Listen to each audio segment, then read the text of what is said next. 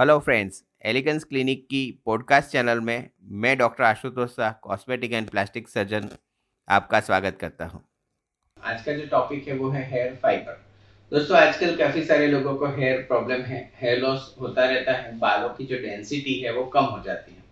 ना तो वो मेडिसिन लेना चाहते हैं, ना वो हेयर ट्रांसप्लांट के लिए जाना चाहते हैं, या फिर किसी किसी ने हेयर ट्रांसप्लांट करवा लिया है लेकिन बार्नेस का एरिया ज़्यादा होने से डेंसिटी इतनी नहीं मिल रही है। और वो लोग अगर चाहते हैं कि मुझे फुल डेंसिटी दिखे तो उसके लिए ये हेयर फाइबर एक कैमोफ्लेज है। नॉर्मली हेयर फाइबर्स जो होते हैं वो वेजिटेबल फाइबर्स होते हैं, अलग अलग कलर में मिलते हैं। इंडिया में नॉर्मली डार्क ब्राउन और ब्लैक कलर चलते हैं, वेस्टर्न वर्ल्ड में बाकी सब कलर्स भी जो लाइट है वो चलते हैं।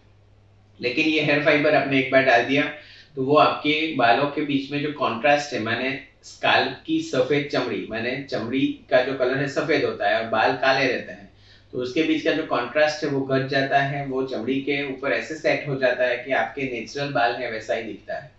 हेयर फाइबर डालने के बाद पता ही नहीं चलता है कि आपने ऐसा कुछ डाला हुआ है। और वो एक बार आपने कॉम्ब कर लिया, उसके बाद वो ज़्यादातर गिरता नहीं है।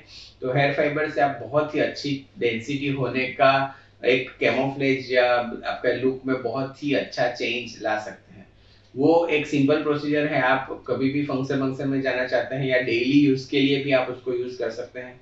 उसकी कोई साइड इफ़ेक्ट्स नहीं है और ये एक बार आपने जब तक शैम्पू नहीं करते हैं तब तक वो मेंटेन रहता है।